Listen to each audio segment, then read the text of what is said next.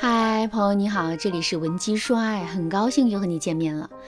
有人说，结婚是一段感情的分水岭。结婚前，你们还会为了彼此克制自己的小情绪，容忍对方的缺点。可是结婚后呢？你们都觉得这段关系似乎牢不可破，便放下一切伪装，做真实的自己。于是乎，遇到老公要外出应酬，你可能要讽刺说：“你这班上的挺舒服，每天喝酒唱歌，就差在外面安个家了。”遇到孩子生病，老公又会责怪你说：“你天天待在家里，怎么连个孩子都照顾不好？”两个人互泼冷水，不仅否定了对方，否定了自己，也否定了你们的感情。然而，很多人都没有意识到，这种否定的态度和泼冷水的说话方式，正是摧毁亲密关系的头号杀手。一旦这种泼冷水成了常态，你们的感情就会变麻木。学员小玉就是典型的例子。她和丈夫是大学同学，他们谈恋爱的时候还是非常甜蜜的，彼此互赠情书。到结婚的时候，那些情书已经是厚厚一摞了。可是结婚之后，小玉和老公的关系越来越差，除了泼冷水的话之外，就只剩冷战。上周六是小玉老公的生日，周五晚上，男人还在单位的时候，就给小玉打电话说今天晚上不回家吃饭了，因为公司同事想提前帮他庆祝一下生日。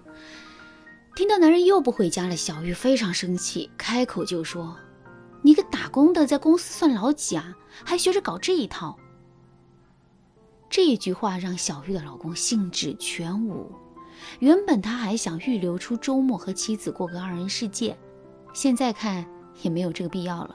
男人回复小玉一句：“周末我们公司要加班，周末我也不回去了，你早点睡吧。”挂了电话，小玉又生气又委屈。其实啊，她并不是瞧不起丈夫，只是习惯了用这样的说话方式来回应。在现实生活中，有不少妻子也像小玉一样，他们的本意可能并非如此，但开口就是一大盆冷水，伤人伤己。为什么这些女人结婚之后就会性情大变，如此易怒呢？主要有两个原因：一是安全感的缺乏，很多女人在结婚之后安全感不增反降。尤其像小玉一样的家庭妇女，远离职场多年，停下了自我提升的脚步，对他们来说，这段婚姻是他们唯一的救命稻草。当他们紧张、疑心、不安的情绪没有出口，就会用泼冷水的方式来掩饰自己内心对伴侣的依赖。二是表达关心的方式不对。泼冷水的女人本意是想通过激将法来让男人有所行动，而不是真的希望对方破罐破摔。但是泼冷水的方式带来的效果往往不尽如人意。小玉的老公啊，经常得陪客户喝酒。小玉虽然心疼，但开口却会变成让你少喝点，别最后你挣的那点钱还不够你治病的呢。小玉说的话没问题，也是在关心老公的身体，可她不过脑子的话，却像一支支冷箭刺穿了男人的心脏。如果小玉还认识不到自己的问题，坚持在婚姻中做一个真实的自己，那不久之后，她面对的就是这段婚姻真实的破裂。如果你也是小玉这样的女人，那么接下来的内容一定要好好听下去。下面我就来给大家介绍两个比泼冷水更好的方法。学会了之后，你不仅能够让男人心甘情愿听你的话，还能让你们的感情越来越好。第一个方法，学会打造爱的空间。你是不是也认为家是放松自由的地方？在外人面前，你需要伪装，需要对人友善；回到家里，你就能彻底卸下面具，解放天性？其实不是这样的，家也是需要用心经营和装点的。当一个家里充斥的只有一地鸡毛的时候，你的目光就只能看到生活的琐碎，你们的话题也会局限在鸡毛蒜皮的争吵中。这个时候，你可以稍微转移一下自己的注意力，去学学插花，装饰自己的小家，给生活增添一点不一样的情趣，把充满了矛盾的空间打造成爱意满满的空间。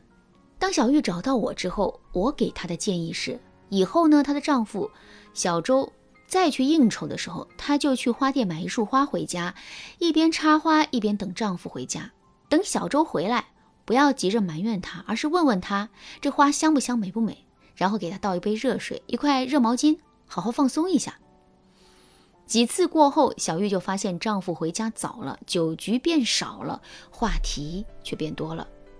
当然啦，装点自己的生活，除了插花之外，还有很多的小技巧。如果你也想改善夫妻关系，营造更加和谐的家庭环境，我建议你一定要添加微信文姬零幺幺，文姬的全拼零幺幺，在导师的帮助下，你也能让自己的家庭充满活力。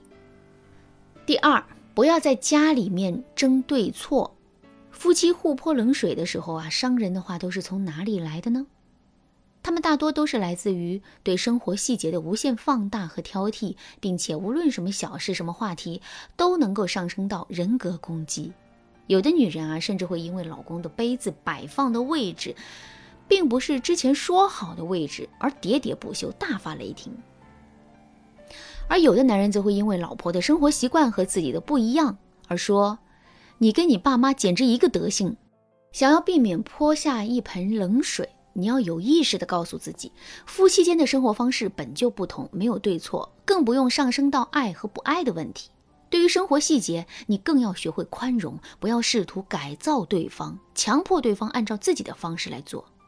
讲到这里，有的妻子就会觉得，哪怕他身上毛病一大堆，我也要继续忍耐他吗？其实啊，宽容并不代表容忍，除了破口大骂之外，你还有很多方式可以让男人听你的话。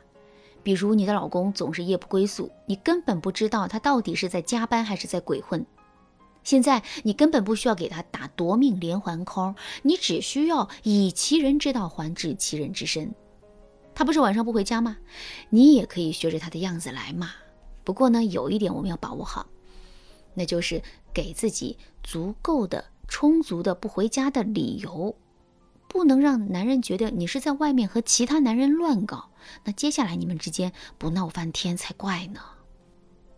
比较合适的理由有去闺蜜家里参加聚会，或者回娘家陪几天老妈，这都是可以的。如果你这样做了，他还是死不悔改的话，你也可以尝试着消失几天。